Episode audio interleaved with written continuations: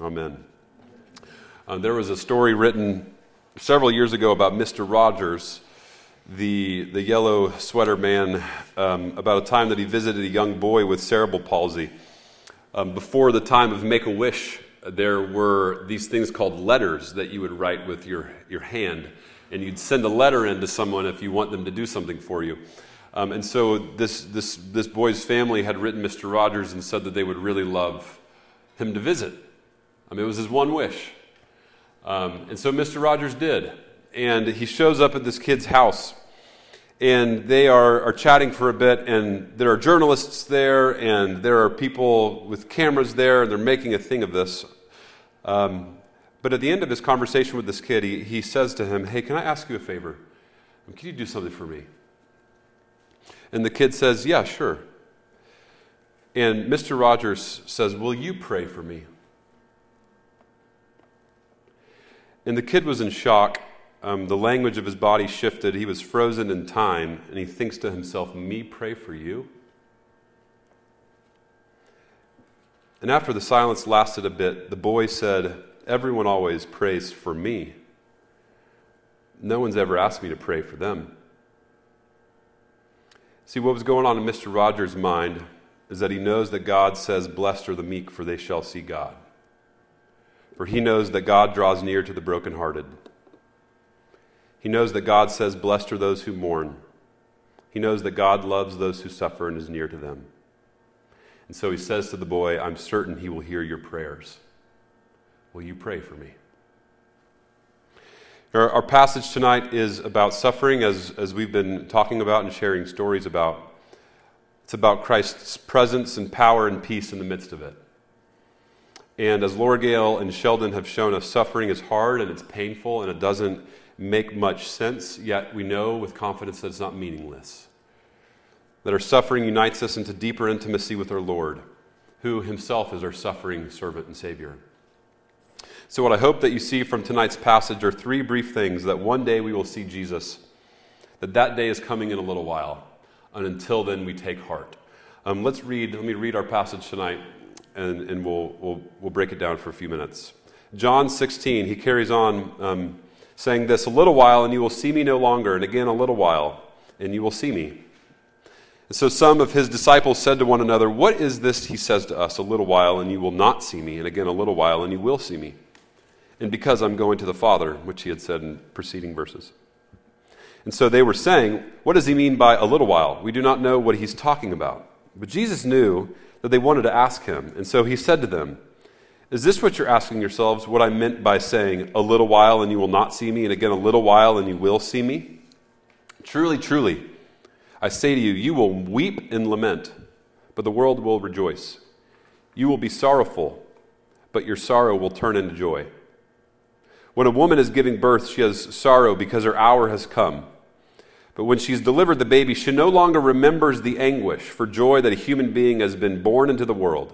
So also you have sorrow now, but I will see you again, and your hearts will rejoice, and no one will take your joy from you." And we skip ahead to verse 33. "I have said these things to you that you may have peace.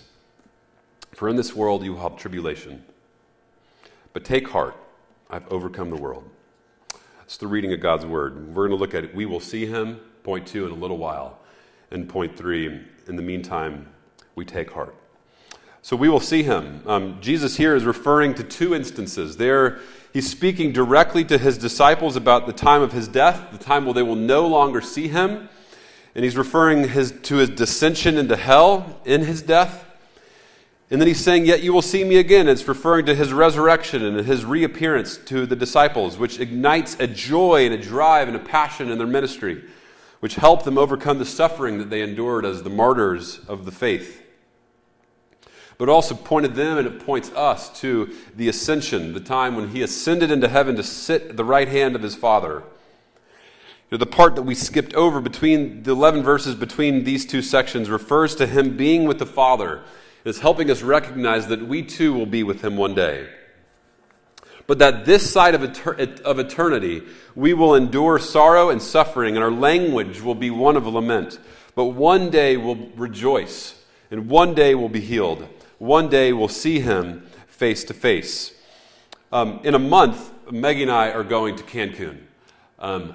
I am so excited about going to Cancun. We're going for 5 days to celebrate our 10-year anniversary. And thank you. Yes. And I tell you that to let you know that between now and then, there's nothing you can say to me or do to me that will get me down. Because my eyes are on the prize. It's all I'm thinking about. You could come and you could tell me that this is the weirdest thing you've ever sat through, or that we took too long, or that you hate RUF, or that the fall festival sucks. You could tell me anything you want. My eyes are on the prize. I'm not going to be bothered by it. And I'm obviously exaggerating. I'm actually trying intentionally not to think that way because I realize that it's just a momentary little snap of a finger, 4 days on the beach. It will be wonderful, but I know that it won't actually satisfy me.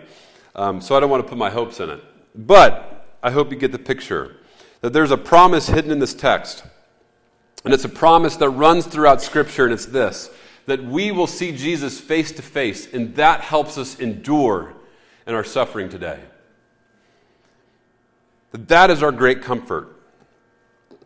And I want to say something, that is only a great comfort if you know who he is and if you know what he will do.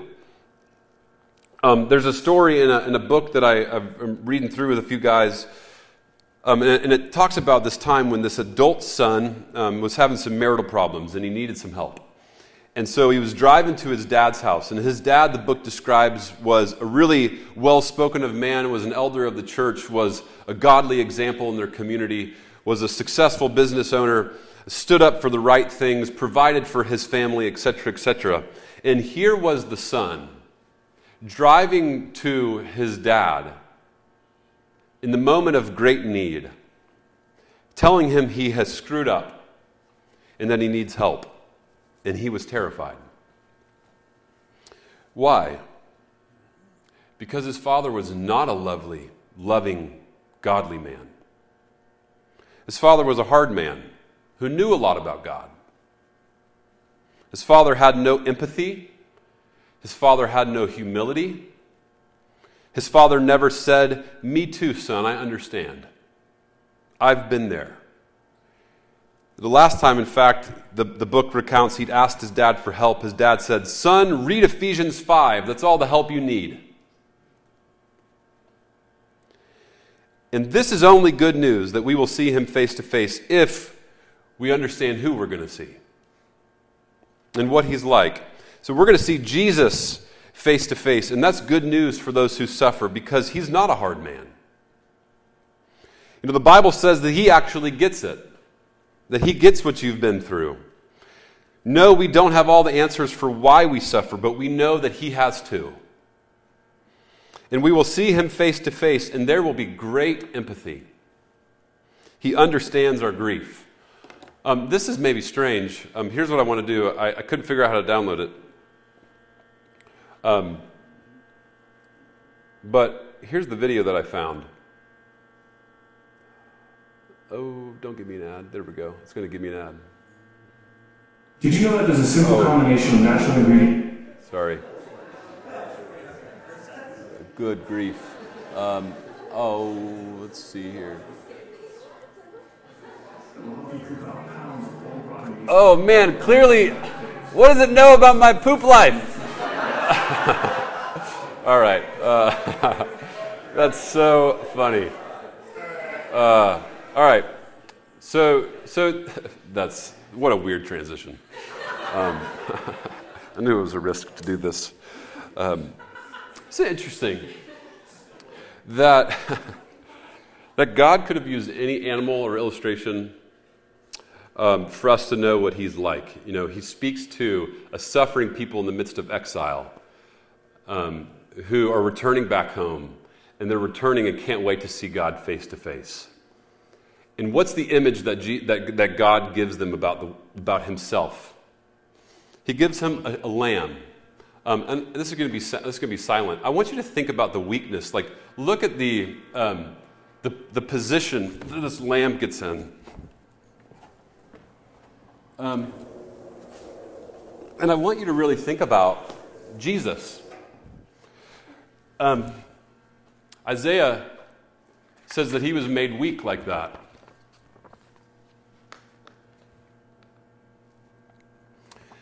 Isaiah 53 says that surely he has borne our griefs and carried our sorrows.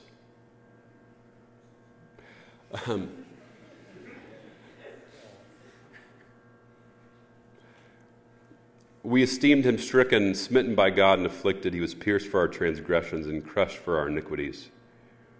And upon him was the chastisement that brought us peace. And with his wounds we are healed. All we like sheep have gone astray. We have turned every one to his own way, and the Lord laid on him the iniquity of us all. He was oppressed and afflicted, yet he opened not his mouth, like a lamb that's led to the slaughter, like a sheep before its shearers. So he opened not his mouth. There's something interesting. There's just, as I've watched this several times, and we could be done with the sheep.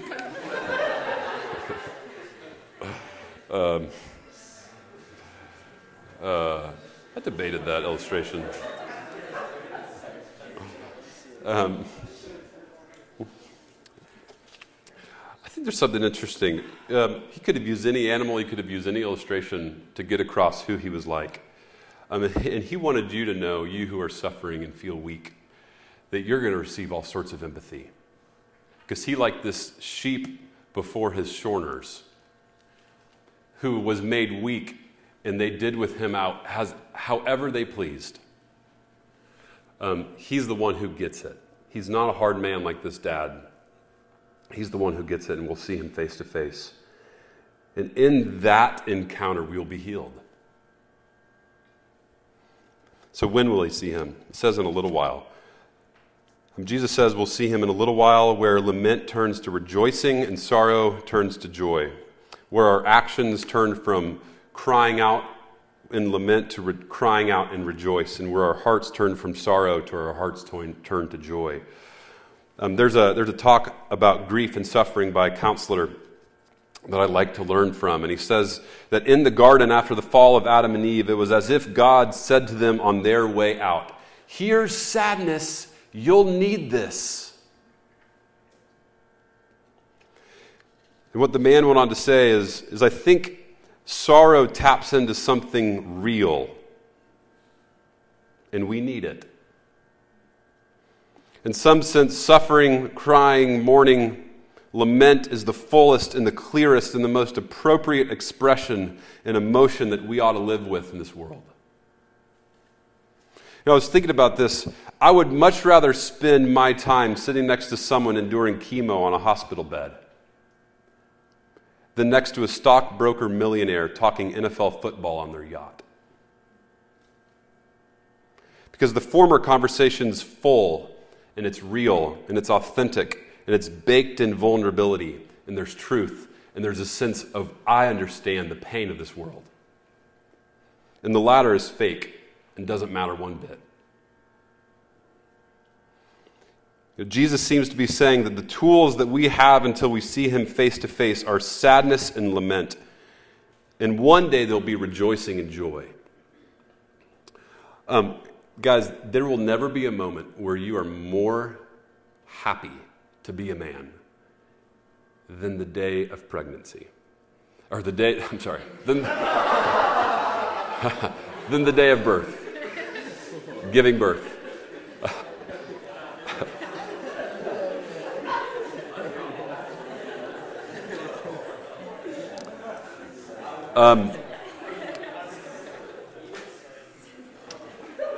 It is really hard work to watch your wife give birth.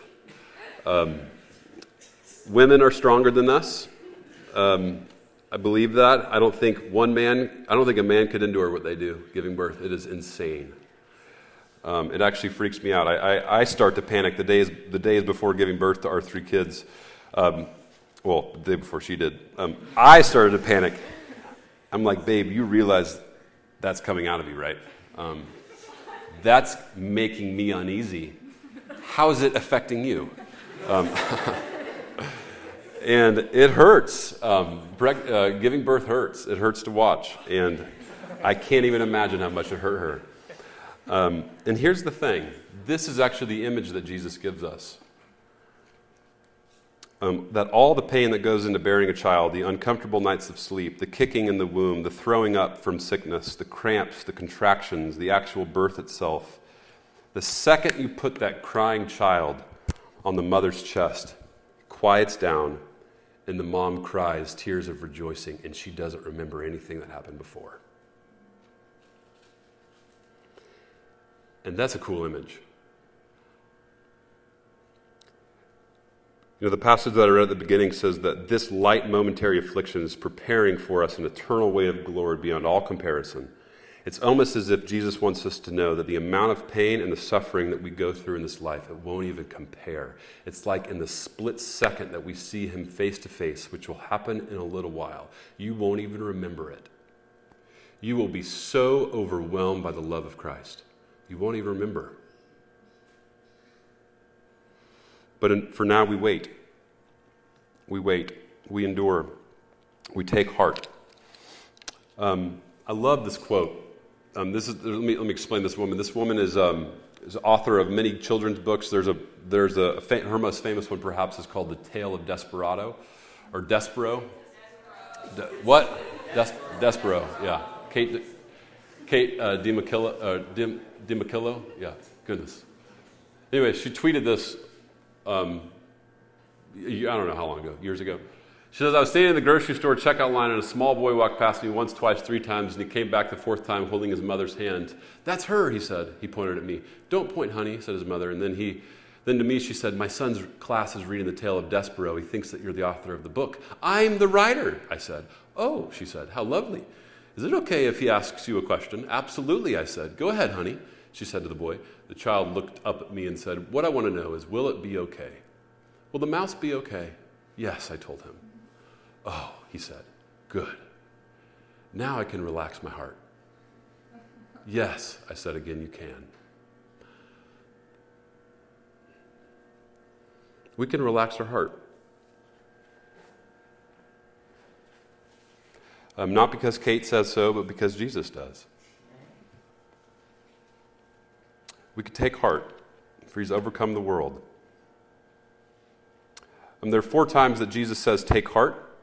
Here he says it in the midst of tribulation and trial and trouble. He says that because he's overcome the world, we can have Christ's peace. In Matthew 14, we read the disciples saw him in the midst of the storm coming toward him on the sea, and they were terrified and said, it's a ghost, and they cried out in fear. But immediately Jesus spoke to them, saying, take heart. It's I, do not be afraid. They're scared of the storm that they're going through, but are reminded in the midst of their fear that they have Christ's presence. In Matthew 9, the bleeding woman's in isolation and sick. She's an outcast, hasn't been touched for 12 years. And she thinks to herself, if I only touch his garment, I'll be made well. And Jesus turns and sees her and says, take heart, daughter. Your faith has made you well, and instantly the woman was made well. The woman, in the midst of her discouragement, encountered Jesus and trusted in his power. And lastly, in Matthew 9, elsewhere we read the story where the paralyzed man is bound and brought to Jesus by his friends. And it says, behold, some people brought to him a paralytic lying on a bed. And when Jesus saw their faith, he said to the paralytic, take heart, my son, your sins are forgiven.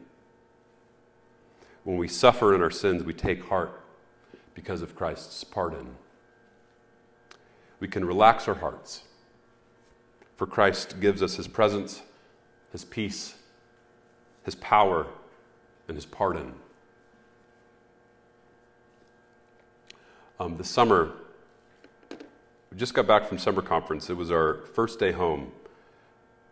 And my best friend calls me and told me that his wife took her life.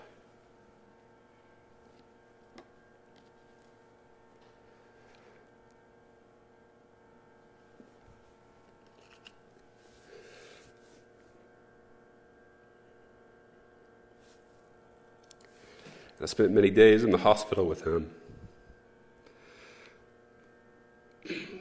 Told his kids with him.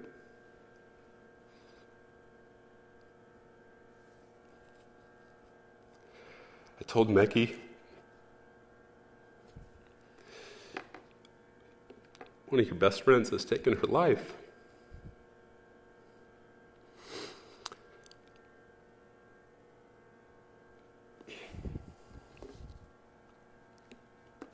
3 months after her death, my friend wrote this. He gave an update to everybody.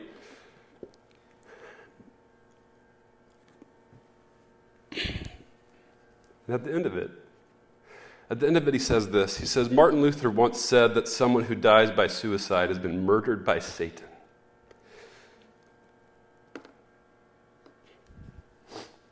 It's as if her life has been taken by a robber in the woods. He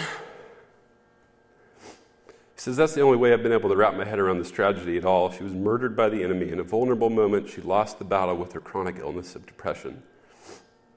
And he concludes saying this, there are no answers in the valley of the shadow of death, but I am told and still believe that that valley is where our good shepherd resides.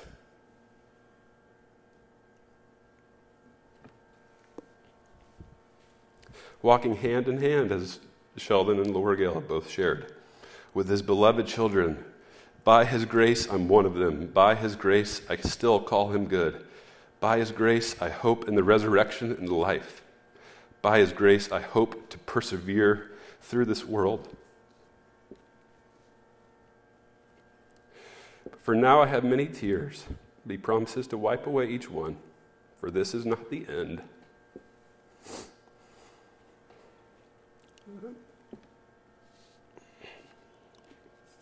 Christ's words of comfort in the midst of the suffering are all that we have. We're going to sing a final song here in a second about how Christ has overcome the world, and we take heart. For those of you who are enduring, big or small, who are people of great doubt, great tragedy, or full confidence, I want you to know that the Lord Jesus has overcome the world, and this is not the end. And so endure. He is with us. We will see him again face to face in a little while. Let's pray. Father, we thank you that you have always come through on your promises. We have a whole book that shows us that you are a promise-keeping, faithful God. Lord, we pray that we would cling to the promise that you see us and are coming for us, and take delight that whatever troubles may overwhelm us in this life, that we may keep our eyes on the prize that is Jesus, our Lord and friend and Savior, and that it would help us get through. For this is not the end, Lord. Increase our belief in the resurrection and the life that's to come. We pray in your name. Amen. As the band gets ready here in a minute, Wes is actually going to share a story, our last story for the night. Yeah. Hey guys. So I'm going to be continuing on some of the points that I brought up earlier in the semester and dealing with my spine issues. So many of you guys are already pretty familiar with a lot of that because of that. So in that testimony, I mainly focused on the journey that Jesus has brought me on through my spinal pain and the hope of renewal in heaven. And today, I'll be approaching it more from a bodily and sensory perspective. And